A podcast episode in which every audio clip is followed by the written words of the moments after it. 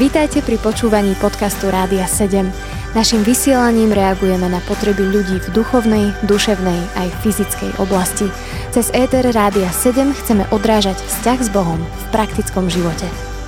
Milí poslucháči, vítame vás opäť pri počúvaní relácie zaostrené na financie. Sprevádza touto reláciou vás bude Peťo a Rado a dnes by sme sa pozreli na situáciu, keď niektorí z vás, milí poslucháči alebo vašich rodinných príslušníkov, si chce kúpiť nejaké nové bývanie, či už je to pre vlastné účely, niekde potrebuje bývať, alebo investične. Keď si chceme zobrať hypotéku, aby sme ňou zaplatili za novú nehnuteľnosť, o čokoľvek sa už jedná, či je to pozemok, či je to byt alebo rodinný dom, tak samozrejme najprv riešime príjmovú časť. O tej vám veľa už povedal Rado v predchádzajúcich reláciách a ešte si tak trošku povieme ďalej. Ale ďalším obmedzujúcim prvkom pri tom, keď ideme vlastne si zobrať hypotekárny úver, je to, že za tento úver banke musíme niečím ručiť. Častokrát sa stáva to, že ideme ručiť vlastne tou nehnuteľnosťou, ktorú ideme aj kúpiť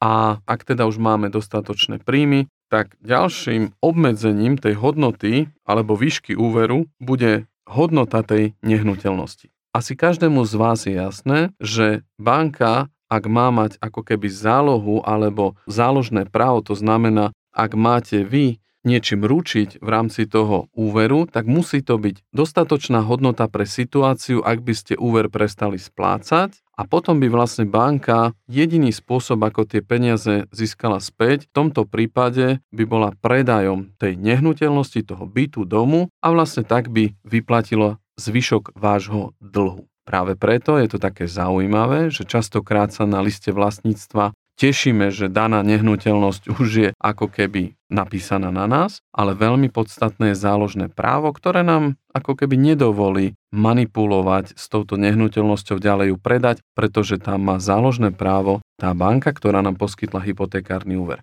Poďme sa teda v praxi na to pozrieť. Sme mladá rodina, chceme si kúpiť byt. Už sme v predchádzajúcich reláciách hovorili, že vždy túžime po veľkom, luxusnom byte. Zoberme realitu, že by sme hľadali byt nejaký menší, lacnejší, aby sa ľahko počítalo, tak určite západ Slovenska hrávo vyjde až na sumu 100 tisíc eur. A ako teda postupuje banka v prípade tom, že ideme žiadať o hypotekárny úver na byt v hodnote 100 tisíc eur?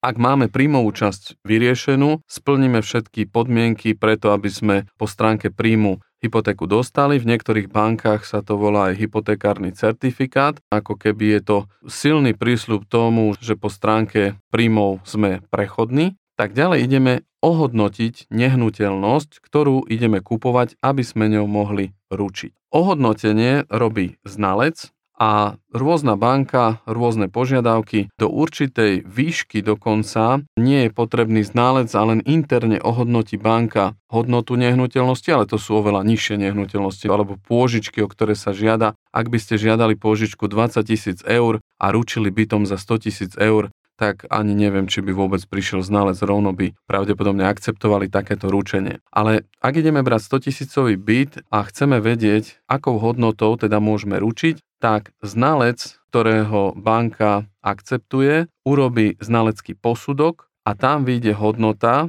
ku ktorej sa banka vyjadrí následovne. V rôznych oblastiach dá rôznu hodnotu úveru k cene alebo hodnote toho bytu. Kedysi banky dávali alebo akceptovali ručenie vo výške 100% hodnoty nehnuteľnosti a ten pomer, ktorý hovoríme, tak sa volá LTV. Po anglicky je to skratka a vyjadruje loan to value, to znamená pôžička ku hodnote a vyjadruje sa percentuálne. To znamená, ak by mi banka dala ako v minulosti 100%, ak by mi príjmy postačili, tak v minulosti ste mohli dostať až celých 100 tisíc eur na pôžičku. Dnes banka, ak by potrebovala predať tie byty, tak vie, že ich nepredá za 100% hodnoty a dnes to LTV, loan to value, alebo percento z hodnoty bytu je už len 80, sem tam 90% a na dedinách a pri istých nehnuteľnostiach, ktoré sú horšie predateľné, dokonca len 50%. To znamená, dnes sme sa, milí poslucháči, naučili, že okrem toho, že by nám postačoval príjem na hypotekárny úver, banka pre ručenie, urobí záložné právo na nehnuteľnosť a je v určitom percentuálnom pomere k tej hodnote, tú hodnotu robí znalec a dnes je bežné, že môžete počítať už len so 70-80%